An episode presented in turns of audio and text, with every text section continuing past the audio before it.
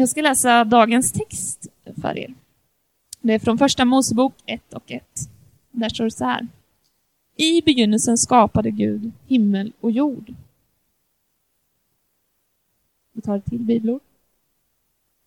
Romarbrevet 11 och 36. Av honom, genom honom och till honom är allting. Honom tillhör äran i evigheter. Amen. Varsågod Brad. Tack så mycket Lisa och eh, kul att ge oss eh, in på det här ämnet. Eh, jag får förmånen idag att inte bara predika utan eh, kicka igång en helt ny serie och eh, det är den här serien som heter Genesis och eh, det är rätt kul att jag har fått liksom möjligheten att på 30 minuter ungefär, kanske lite drygt, men typ, eh, liksom förklara för er eh, dels hur världen kom till, dels hur människan kom till och dels hur Gud kom till och vem han är. Och liksom bara eh, låt det gå härifrån med inga frågor kring varken eh, ja, det första, det andra eller det tredje. Eh, det är min ambition nu, så jag tänkte jag dela upp det, ge typ 10 minuter till varje grej och så har du verkligen frågor så får du... Nej, jag skojar. Vi, eh, vi kommer göra så att vi tillbringar många veckor på det här ämnet och på den här boken. Eh, och även då så kommer vi bara skrapa på ytan, men eh, det är ändå otroligt häftigt och eh, mäktigt tycker jag att få liksom gå tillbaka till början, till den första boken i Bibeln och till människans början. Är det någon som har någonsin hamnat i trafik eller någonting och kommit till en biograf lite sent och så har du liksom sprungit in med din popcorn och eh, din cola och så upptäcker du att det inte bara liksom reklamen som är slut utan du har också missat typ fem minuter av filmen. Är det någon som varit med om det någon gång? Ja, och så sitter du där i 85 minuter sen och trots att du ser precis samma saker som alla andra, du hänger med, du är skarp, du är vass, du sover inte, du hånglar inte på sista raden längst bak eller något annat, utan du är, du är liksom uppmärksam. Ändå så är det någon pusselbit som bara saknas. För du, du har inte sett det alla andra har sett. Att den där killen som målas upp som en hjälte faktiskt mördade några stycken de första fem minuterna i filmen. Du missar den lilla pusselbiten och därför så blir inte filmen riktigt samma grej. Vi har säkert varit med om det. Eller nu under helgen kanske några har suttit hemma och kollat på Netflix och liksom knarkat tv-serier, Game of Thrones eller Breaking Bad eller någonting. Eh, eller kanske inte när det är så fint väder, men någon gång har vi alla gjort det. Och eh, där är det också, jag och min fru, vi är inte alls lika hippa. Vi har inte koll på varken Game of Thrones eller Breaking Bad. Vi kollar på så här medelålders serier som Vita huset och sånt där. Som är så här 15 år gamla. Det är så här, där är vi. Men jag kommer ihåg eh, för några år sedan när Prison Break kom. Är det någon som har sett den? Ja, den var så sjukt hypad. Uh, och jag var så, den var så hypad så att jag, lite alternativ som jag gärna vill tycka att jag är, jag skulle inte se den för att det aldrig var så mainstream. Men eh, hypen var så stor så att efter liksom några veckor så tänkte jag måste, jag måste kolla. Mitt fel var att jag hoppade in i avsnitt sju och så förstod jag inte varför är de här bröderna i samma fängelse, vilka muppar, Var, hur tänkte de liksom? Morsan måste vara riktigt sur. Eh, och eh, och så var jag tvungen att backa tillbaka och liksom se första avsnitten för, för att förstå. Eh, och det är så det är, vi måste tillbaka till början. För att få hela kontexten och för att förstå hela berättelsen i sin helhet. Eh, vi har nog alla funderat över livets mening någon gång. Jag ska inte köra handuppräckning på det, men jag har en fyraårig son som har mycket frågor och eh, jag förstår att det här börjar redan väldigt tidigt. Liksom. Vad, vad, har vi för syfte? Vad är det för syfte med världen och med människan och allt som vi fyller våra dagar med? Varför gör vi det? Vad är syftet? Och samma sak här, vi måste tillbaka till början för att förstå, eh, för att få perspektiv och förstå den stora berättelsen i sin helhet.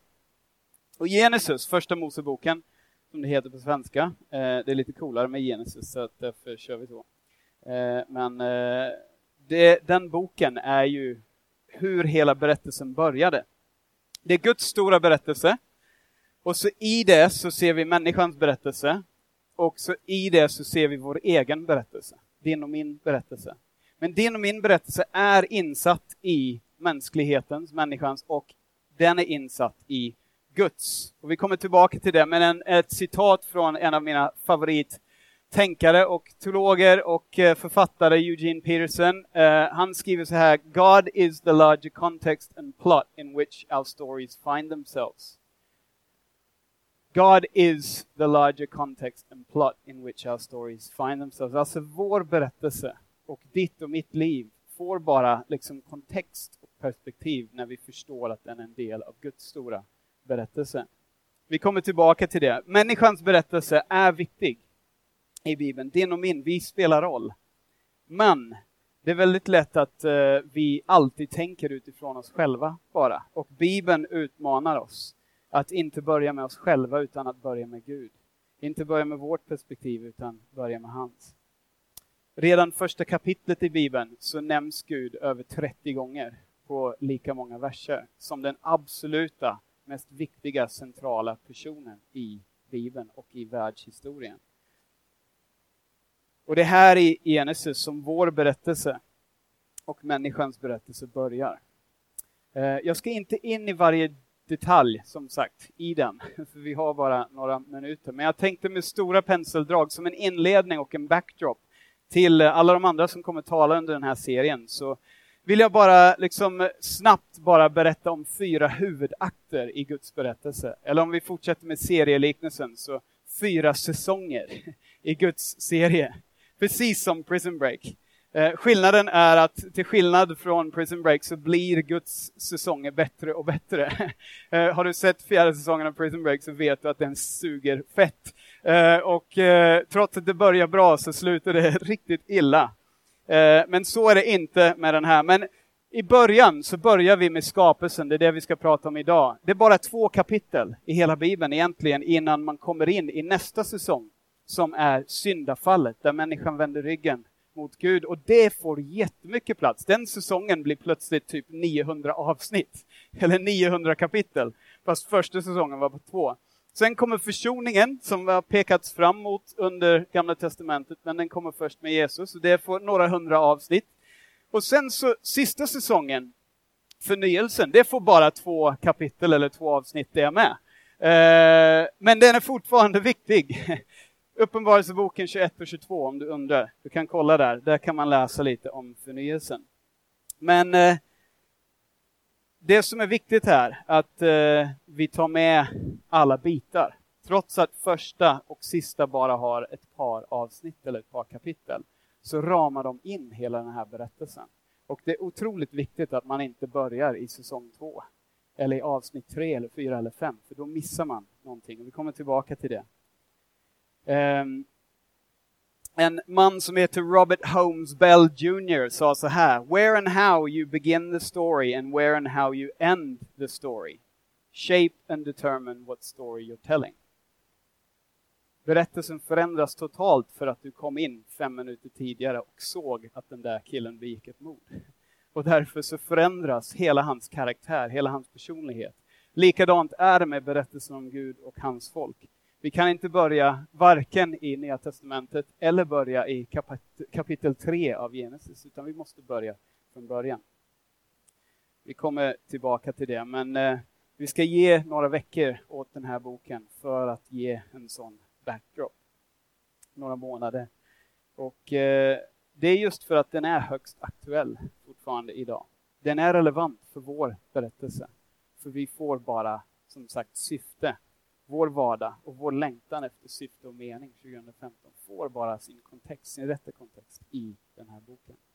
Jag tänkte bara lite om boken snabbt innan vi går vidare. Jag ska försöka både liksom ge lite av en backdrop till hela serien och hela boken, men också dyka in i liksom dagens text. Eh, så eh, innan vi går in i liksom dagens del av texten, lite om boken. Eh, vem står bakom texten? Kan vara en bra fråga så här i början. Eh, när kom den till? Vad var det för period, tidsperiod, men även kontext? Vad är den? Liksom, vad är det för typ av text vi läser? Och varför skrevs den? Vad är det för syfte med den här texten? Det kan vara väldigt relevanta frågor, eller hur? I början på en sån här serie. Och några grejer. Genesis har beskrivits som eh, en gammal katedral. Eh, är det någon som varit i Barcelona och sett La Sagrada Familia? Eh, det är en katedral som ritades av en man som heter Gaudí, som är en stor visionär arkitekt. Och eh, han ritade en katedral som han visste skulle ta 200 år att bygga. Och trots att han inte skulle se den avslutas själv så tyckte han att det var värt att göra det. Det är en hel predikan i sig. Men eh, han påbörjade det här. Det kommer gå lite snabbare i och med liksom, eh, teknik och allt vad det är. Men det har tagit över 100 år och de är inte helt klara än. Eh, och det häftiga om du besöker den här katedralen är att den, den håller sig till den ursprungliga tanken, men den har också ändrats lite längs vägen. Det finns lite moderna inslag, lite nya arkitekturstilar och så vidare som representeras för att de har tänkt, ja men det är gått hundra år, nu är det andra grejer som är coola idag, så att vi ändrar lite. Och lite så är faktiskt den här boken. Den, det är många som har byggt den här boken tillsammans. Mose är huvudperson och huvudförfattare. Men eh, han är inte den enda som har skrivit den. Det skulle vara väldigt svårt bland annat att skriva om sin egen död. Eh, det avslöjar lite grann där att det kanske är fler som varit med. Eh, och det finns jättemånga olika teorier kring det och vi ska inte gå in på det. Många av dem är väldigt trovärdiga. Men, eh, men det man kan säga så här att eh, den har redigerats och liksom satts ihop under en lång, lång period. Eh, och när man frågar när den när kom till eller liksom blev klar så, så eh, brukar de flesta landa i att någonstans 400-500 år före Kristus så blev den klar. Eh, ingen av oss var där, så att jag kan inte lova att det var så. Men typ så brukar man tänka kring dess tillkomsthistoria. Eh, men vad är det för stil då? För vi har alla läst en psalm och det är självklart för oss flest, de flesta av oss att en psalm ska få vara en psalm. Det, det är en sång, eller det är en dikt. Eh, det är någonting från hjärtat kanske till, till Gud, uttrycker känslor och så vidare. Vi har, de flesta av oss har kanske läst en liknelse från Jesus och det är ganska självklart för oss att det får vara en liknelse. Eh, det är en story, det är en berättelse. Men den här texten brukar vi ofta försöka trycka in i en helt annan genre eller typ av text än vad den egentligen är och var. Um, den, eh, den, den var inte tänkt som en lärobok. Den var inte tänkt som en eh, vetenskaplig beskrivning av precis hur allting kom till. Eh, och vi skulle kunna prata och ägna flera veckor och månader åt allt det, men det ska vi inte göra. Men, men varför skrevs den? Några, några anledningar. En sak, i den kontexten där den sattes ihop så dyrkade människor skapelsen. Och då kommer den här texten som en helt revolutionerande text som uppmanar att dyrka skaparen och inte skapelsen. Det var helt avgörande. Det var ett syfte som texten, vi kan hitta i texten, eh, som gör att den stack ut. En annan sak är att den skrevs eller sattes ihop i en kontext där folk dyrkade många olika gudar. Och den sticker verkligen ut, för den talar om en Gud och att vi ska dyrka en Gud. Att det är bara en Gud som är värd lov och pris och ära. En Gud som är inte oberäknelig som de andra gudarna som de känner till, utan som är konstant och full av nåd som man kan lita på. Det är helt avgörande i den här texten. Den skrevs i en tid där det inte fanns en massa vetenskapliga institut eller naturvetare som analyserade hur människan kom till eller, eller så. Eh, den var inte tänkt som en lärobok utan mer av en berättelsebok och mer av en inledning på berättelsen om Gud och människan. Däremot så behöver det inte krocka med hur vi tänker kring eh, det idag. Eh, det behöver inte krocka om vi inte försöker trycka in den i fel genre och göra den till något annat än vad den var. Och det ska vi försöka inte göra under den här serien. Eh, en annan sak innan jag går vidare är att den skrevs och slutfördes troligtvis i en tid där det judiska folket levde i exil. Eh, jag lever i exil, jag är australiensare, jag har vuxit upp där, jag bor här i Sverige. Och i november när det är mörkt och det är kallt och alla börjar prata om skridskor och hockey och sporter som jag inte ens förstår, så känner jag att jag, jag blir lite identitetslös. Jag har bott här väldigt länge, jag kan språket, så att jag, jag upplever något som man kallar för mellanförskap, som inte är utanförskap, men inte heller, man är liksom antingen, varken eller. Och så upplevde de det, Guds folk, det judiska folket. De levde inte i sitt land, sin kontext, med den kulturen, det språket, de sedarna som de var vana vid, utan de var någon annanstans. Och därför sökte de identitet. Vilka är vi? Var kommer vi ifrån? Hur är vår Gud? Vad är han för, för Gud? Hur, hur funkar han? Var började vår berättelse? Och det, det vi kan se när vi dyker in i den här boken. Och det är därför den är så otroligt relevant för oss idag också, för deras berättelse och deras Gud är samma berättelse som vår berättelse och vår Gud. Och därför är den högst relevant för oss även idag. Ja, det finns mycket mer vi skulle kunna säga, men vi hinner inte det. Nu ska vi in i katedralen. Och eh, vi kommer inte hinna titta igenom alla fönster idag. Vi kommer inte hinna gå igenom alla dörrar. Vi kommer inte hinna titta upp på alla takmålningar i den här stora katedralen som är boken Genesis, som man egentligen ska uttala det. Eh, utan eh, vi ska bara titta igenom några stycken fort. Och jag vill bara hoppa tillbaka till texten som vi läste tidigare. I begynnelsen skapade Gud himmel och jord. En väldigt kort mening som ändå innefattar så otroligt, otroligt mycket. Vi kan läsa i kringliggande texter att eh, Guds ande var med från början. Redan från början var Guds ande med. Vi kan läsa att eh, Gud andade sin liv och ande i skapelsen. Vi kan läsa hur Gud gick tillsammans, visst är det häftigt, han gick tillsammans med människan i skapelsen, i trädgården. Vad betyder det här? Det betyder att det fanns ingen distinktion mellan det andliga och det jordiska. Det fanns ingen distinktion mellan det sakrala och det vanliga och det vardagliga. Det fanns ingen distinktion mellan det som Gud hade skapat, på det, alltså hela den världen som, som hade skapat. Han, han kunde vara där.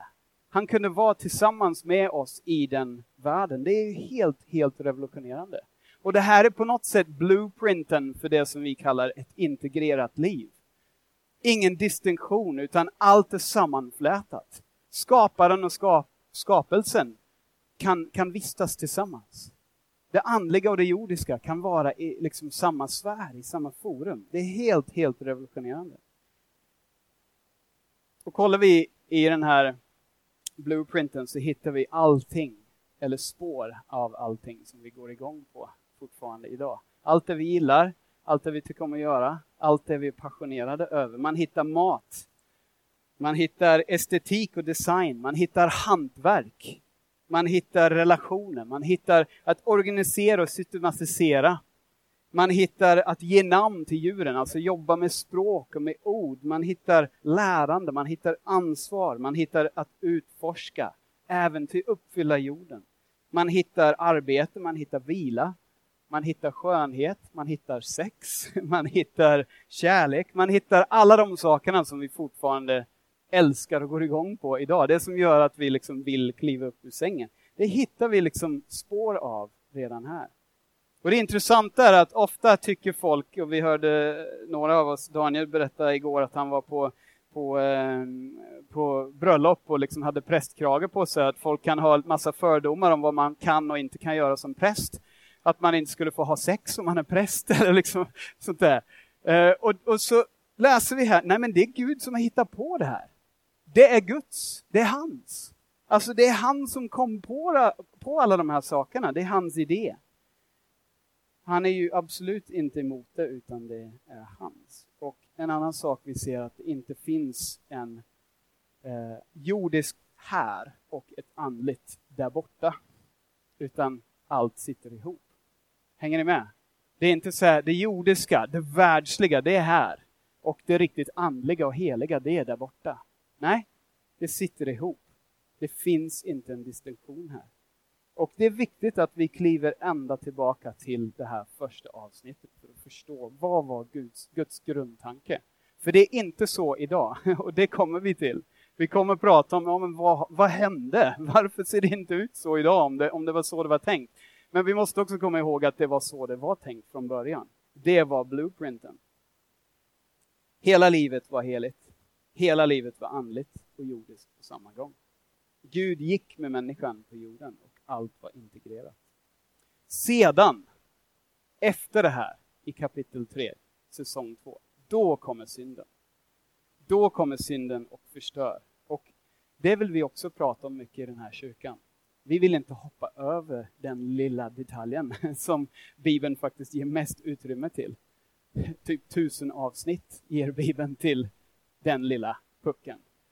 Varför får den så stor utrymme? Jo, för den fick så stora konsekvenser. Det är den som rubbade på den här ordningen. Men vi måste veta vad som var den tänkta ordningen för att förstå vad det är som har rubbats på. Så vi vill berätta hela berättelsen i den här kyrkan.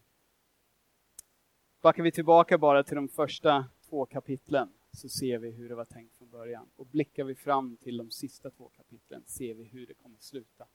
Men det finns saker som kommer däremellan. Vi återkommer till det. Nu har jag pratat lite om skapelsen. Jag vill bara ta några minuter också och prata om skaparen. Ehm, för skapelsen ser vi i den här första versen, himmel och jord. Men innan himmel och jord och skapandet så fanns Gud. I början fanns Gud. Och det är vårt tema idag. I begynnelsen var Gud. Vi kan hoppa till den andra texten också, Romarbrevet 11. Jag tror vi har det på skärmen. 11.36. Av honom, genom honom och till honom är allting. Honom tillhör äran i evigheter. Amen.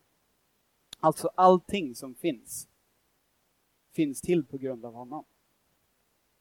Allting uppehålls och existerar genom honom. Och allting är till för honom och hans ära. Och eftersom Gud är bortom vårt förstånd så är det inte bara svårt att liksom, utan det är nästan omöjligt att försöka fånga in honom med vanliga ord. Han eh, kan inte riktigt beskrivas fullt ut. Och det här har eh, en man som heter Peter Halldorf sammanfattat väldigt fint. Jag tänkte bara läsa en, eh, ett citat av honom innan jag försöker ge mig på det här omöjliga. Han är själv författare och talare, så det är lite kul att han, just han säger det här. Han säger så här, vid åsynen av Gud grips själen av yrsel. Tanken raglar och ögat bländas. Ändå anstränger vi oss till det yttersta för att gillra en fälla åt allhärskaren. Men alla försök att fånga Gud i förnuftets nät, i begreppen och böckerna, är fåfänga. Det är ändå lite skönt när en författare skriver så. Det är så här, ja men det sätter ju liksom allting i rätt perspektiv. Det är självklart vi kan och ska försöka fortsätta prata om Gud och försöka beskriva vem han är. Men det är skönt innan vi börjar med den här serien att bara komma överens tillsammans att vi kommer inte lyckas helt och hållet. För det är han som är Gud. Och skulle vi kunna sortera honom i fina lådor med fina etiketter och fina kategorier så skulle inte han vara Gud längre. Utan Gud är Gud och vi måste få låta honom vara Gud. Han tillhör en helt annan kategori, eller hur? Så det är bara skönt att ha det så sagt innan jag ger mig in på, men några saker ändå som jag tänkte eh, kan vara bra att bara nämna ska bara ta fem grejer eh, fort. Korta grejer om Gud. Gud är utan början och utan slut. Utan början och utan slut. Häromdagen hade jag en fantastisk konversation med min fyraåring som eh, är medveten att vi får en ny bebis om några veckor och eh, han har mycket frågor kring det här med bebisar. Han förstår att han inte alltid har funnits och att hans lillebror inte alltid har funnits och att bebisen typ inte finns eller finns fast ändå inte fast ja, och så har han väldigt mycket frågor. Han frågade häromdagen, hur, hur gör man en bebis? Eh, och då tänkte jag som förälder, den här ska jag liksom skjuta på lite grann. Ta sen när han är typ 25, när jag tycker det är lämpligt. Eh, så att jag, jag skjuter upp det lite, lite snyggt sådär och bara, ja men det, det kan ibland börja typ med att mamma och pappa kramas lite längre än vanligt. Och så tänkte jag så här, gå vidare. Men han ville gärna ha liksom mer detaljer. Eh, och det, så det är ett pågående samtal och något som ni får gärna be för. Men eh, det är... Eh, det roliga var att han fattade att så, han inte alltid har funnits. Han har en början. Men han har också förklarat för mig att Gud är större än så. Han har alltid funnits. Han har liksom stenkoll på sin teologi här. Och eh, det är rätt häftigt, för min son förstår ändå att Gud är liksom utanför det här med början och slut. Eh, och därför att Gud, på grund av det, att Gud inte har början och slut, så kan vi också eh, räkna med att han aldrig kommer upphöra eller svika oss. Han kommer alltid finnas där, för han är utan slut. tycker jag är ganska häftigt. Nummer två, Gud är helt oberoende utan behov. Men allt annat är beroende av honom. Därför så finns det ingenting vi måste göra för att hjälpa Gud att rädda oss eller liksom Han, han väljer att använda oss av någon märklig anledning. Men han behöver inte oss på det sättet. Det är inget vi måste göra för att hjälpa honom, utan han klarar allt i sig själv. Däremot är allt annat beroende av honom. Nummer tre, han är ojämförbar med allt annat skapat. Och här plockar jag fram min lilla låda här, för vi gillar att bygga lego hemma hos mig. Eh, jag säger att det är min son, som, eller mina söner, som gillar att bygga lego. Egentligen är det jag som går igång på de här sätten och säger vill inte du ha den här? Vill inte du ha lite mer lego? Jo, men det vill du. Kom igen, säg att du vill ha den här. Ja, så vi, vi hänger hemma och bygger och den här tyckte jag var väldigt passande för den här legosättet heter Creator, eller The Creator Series, skapelseserien. Eh, och det passar väldigt bra idag tänkte jag. Eh, den här är ju lite speciell för att det är inte bara en eh, brandbil utan det är three in one. Så du kan bygga, ni som har koll på det här med lego, alla farsor, eh, helikopter, brandbil och en jeep. Du kan göra alla de sakerna med de här klossarna som finns här i. Hur man nu gör det eh, fattar jag inte, för det är inte så mycket klossar. Men, eh, men man ska kunna göra det. Jag tror min son har slarvat bort några. Eh, men det finns instruktioner för det här och man ska kunna göra de här tre grejerna.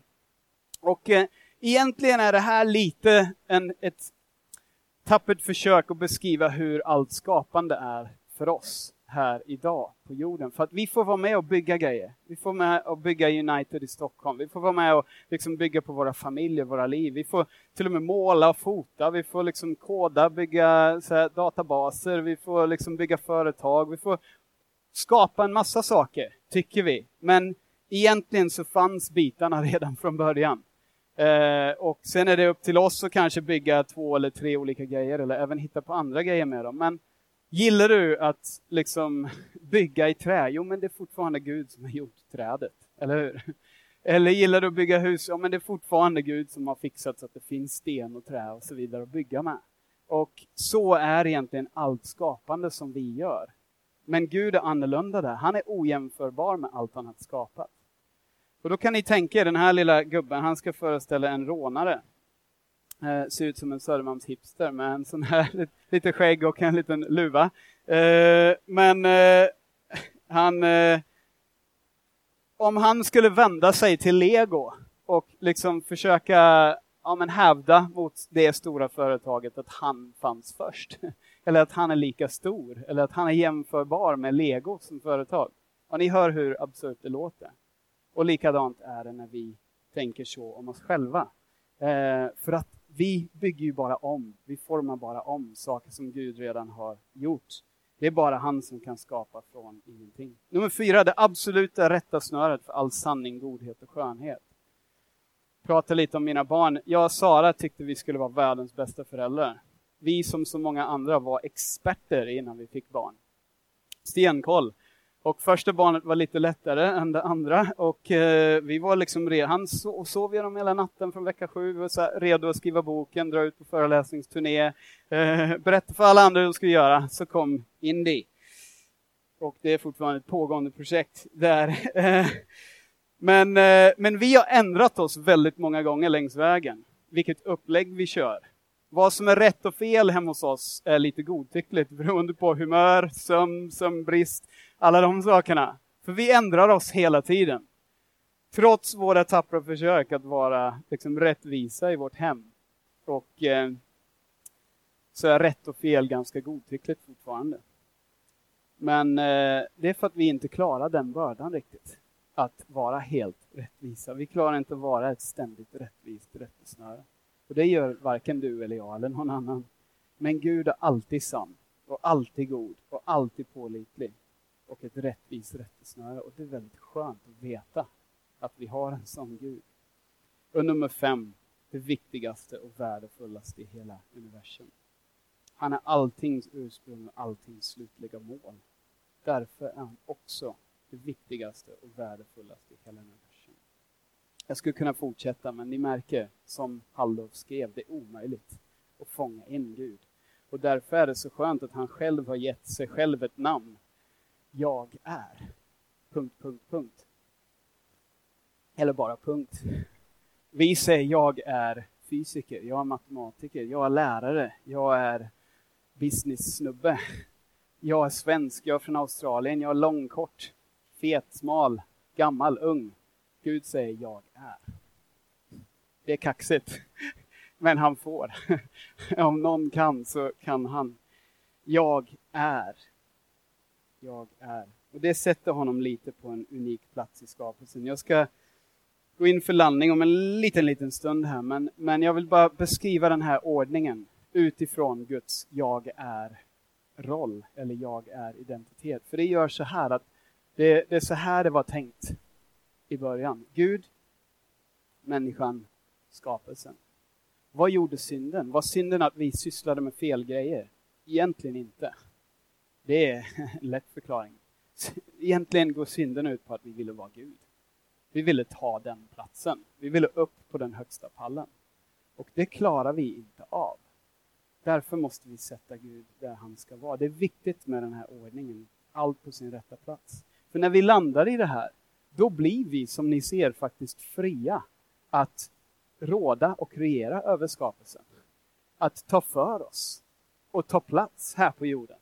Att älska livet som vi pratar om här i United. Vi får faktiskt frihet att vara de vi var tänkt att vara för att vi inte försöker ta Guds plats. Men vi behöver inte heller hoppa ner och låta liksom livet och skapelsen och allt annat råda och regera över oss. Utan han har tänkt att vi ska ta för oss och ta plats. Älska livet, leva livet. Och det leder mig in på lite så här, vad betyder det här för oss här och nu? Två saker, lite applikation. Eh, nummer ett, integrera. Gud har inte tänkt ett uppdelat liv. Han har inte tänkt att du ska ha jobb och pengar och intressen och passioner och relationer och sen ska du ha det där med Gud.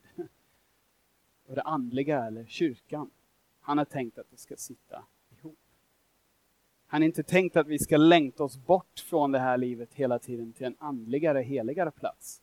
Utan att vi ska inbjuda honom att vara med i det här livet och göra det här livet till en andligare och heligare plats.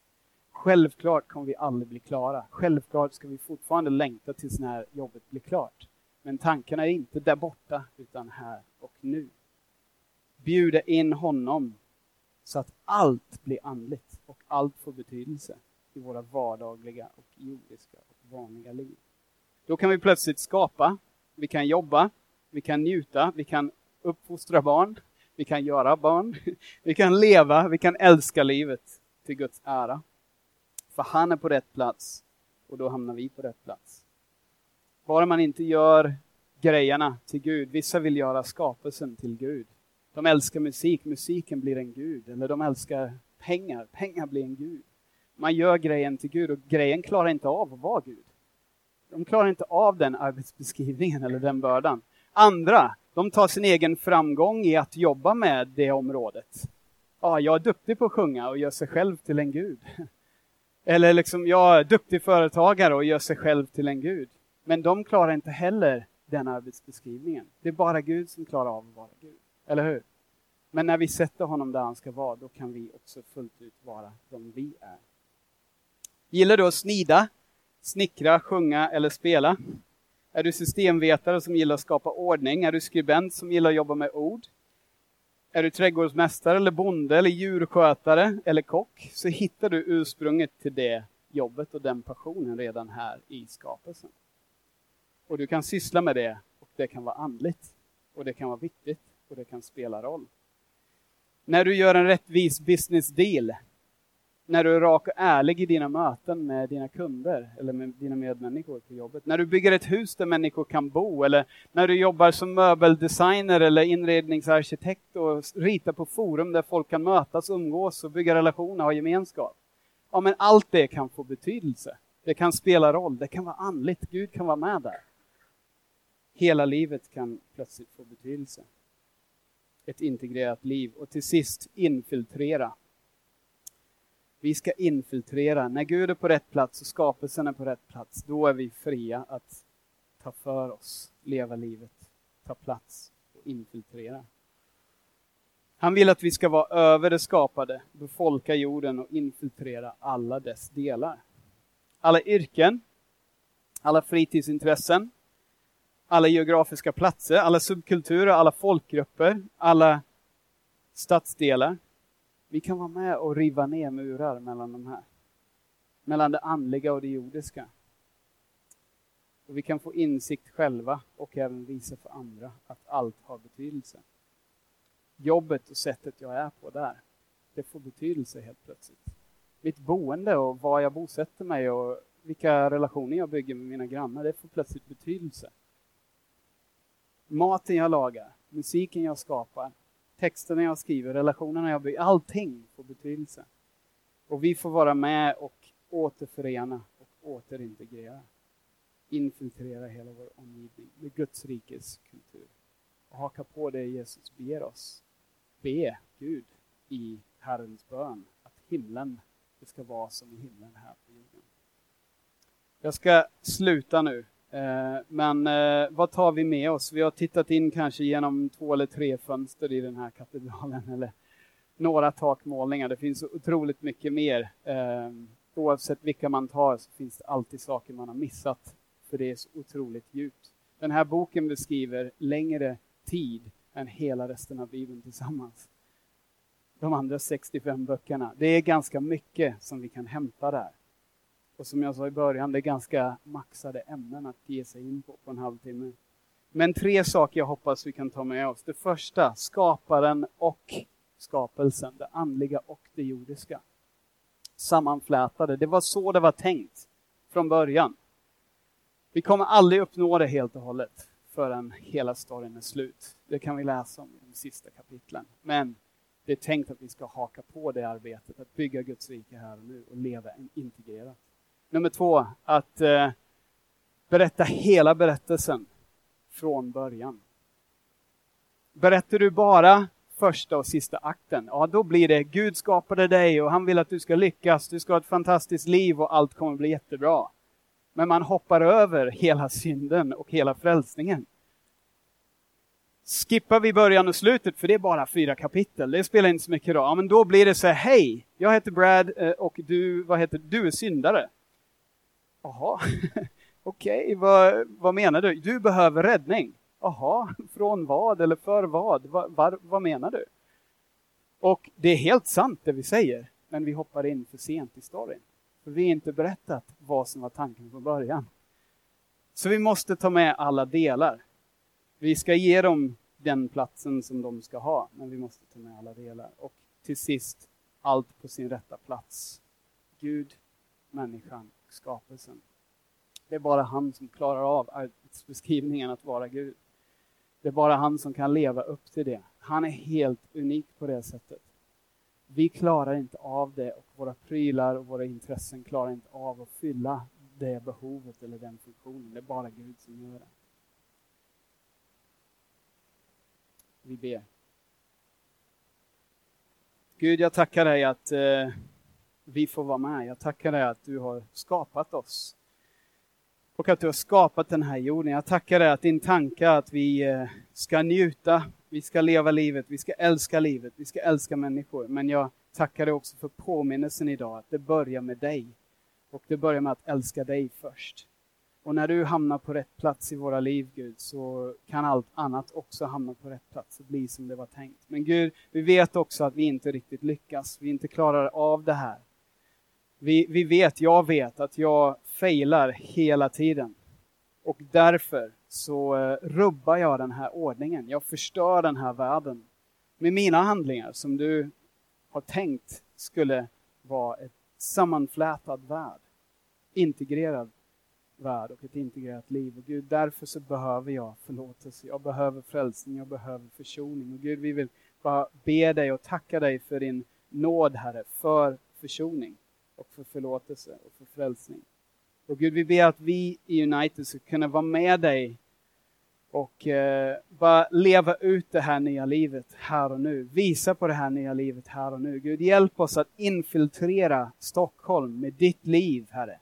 Att visa vad ett integrerat liv betyder, hur det ser ut. Att eh, inte dela upp saker utan att leva ett helt och ett holistiskt integrerat liv ta för oss, älska livet, ta plats Var duktiga på det vi gör för att vi inte gör det för vår egen ära eller grejens ära, utan till din ära. Gud, vi ber dig i Jesu namn.